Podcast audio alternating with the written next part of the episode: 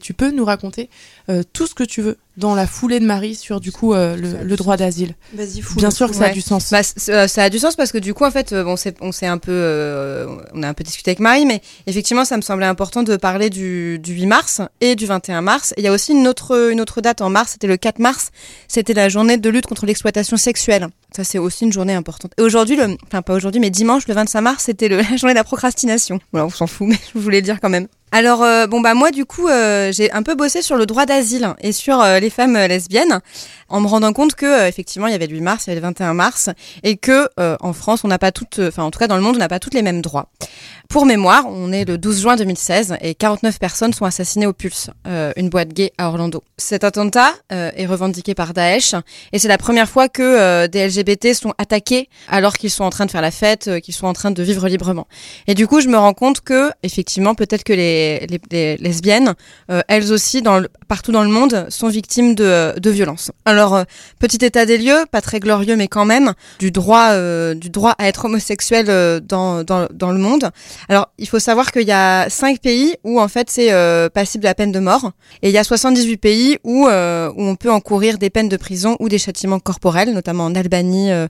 Donc, en lisant ça, je me suis dit oh là euh, c'est horrible parce que comment est-ce que nous on peut on peut euh, on peut accepter ça et comment on peut aider justement euh, bah, si on parle d'intersectionnalité et de convergence des luttes comment nous en tant que femmes on peut aider d'autres femmes euh, à, euh, à se sortir de ces situations quoi. et donc je me suis un peu renseignée sur ce qu'était la demande d'asile le fait que voilà quand tu euh, quand tu veux quitter ton pays parce que tu es homosexuel ou pour une autre raison mais en tout cas tu fuis ton pays pour cause de guerre pour cause de violence pour cause de famine là tu quittes ton pays parce que tu es homosexuel alors l'orientation sexuelle n'est pas forcément un critère reconnu dans le dans la demande d'asile.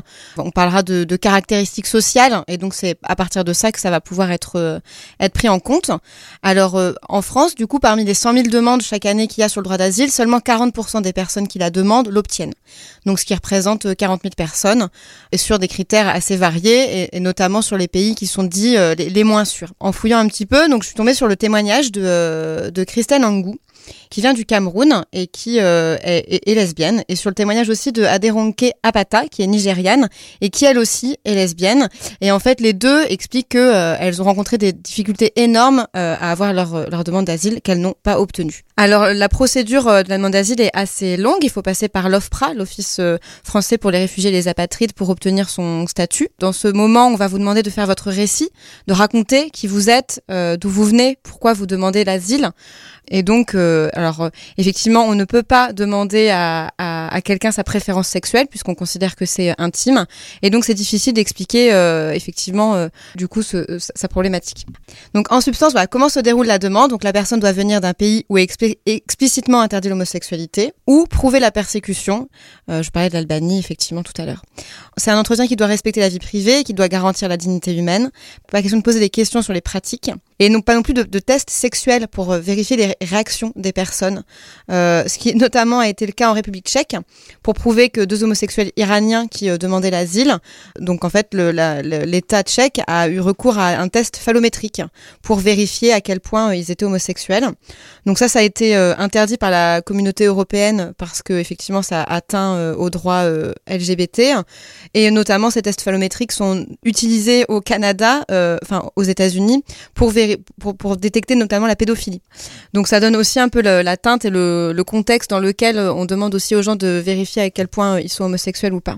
Ce qui est le cas aussi en Tchétchénie euh, où on a dans les médias entendu des choses qui étaient aussi assez ignobles. Bah du coup c'est un, truc positif quand même. En France il existe plein d'associations hyper chouettes qui accueillent les, les, les lesbiennes, les gays, les bi, les trans et qui accompagnent la demande d'asile. Je suis tombée sur l'ARDIS, l'association pour la reconnaissance des droits des personnes homosexuelles et transsexuelles à l'immigration et au séjour, qui fait un travail de dingue pour accompagner justement les demandes d'asile et permettre à, ces femmes et à ces hommes d'être reconnus dans toute leur dignité. Euh, Il y a Queer Refugees, il y a ILGA, et puis il y a une autre association, les Dégommeuses, que j'adorerais qu'on fasse venir.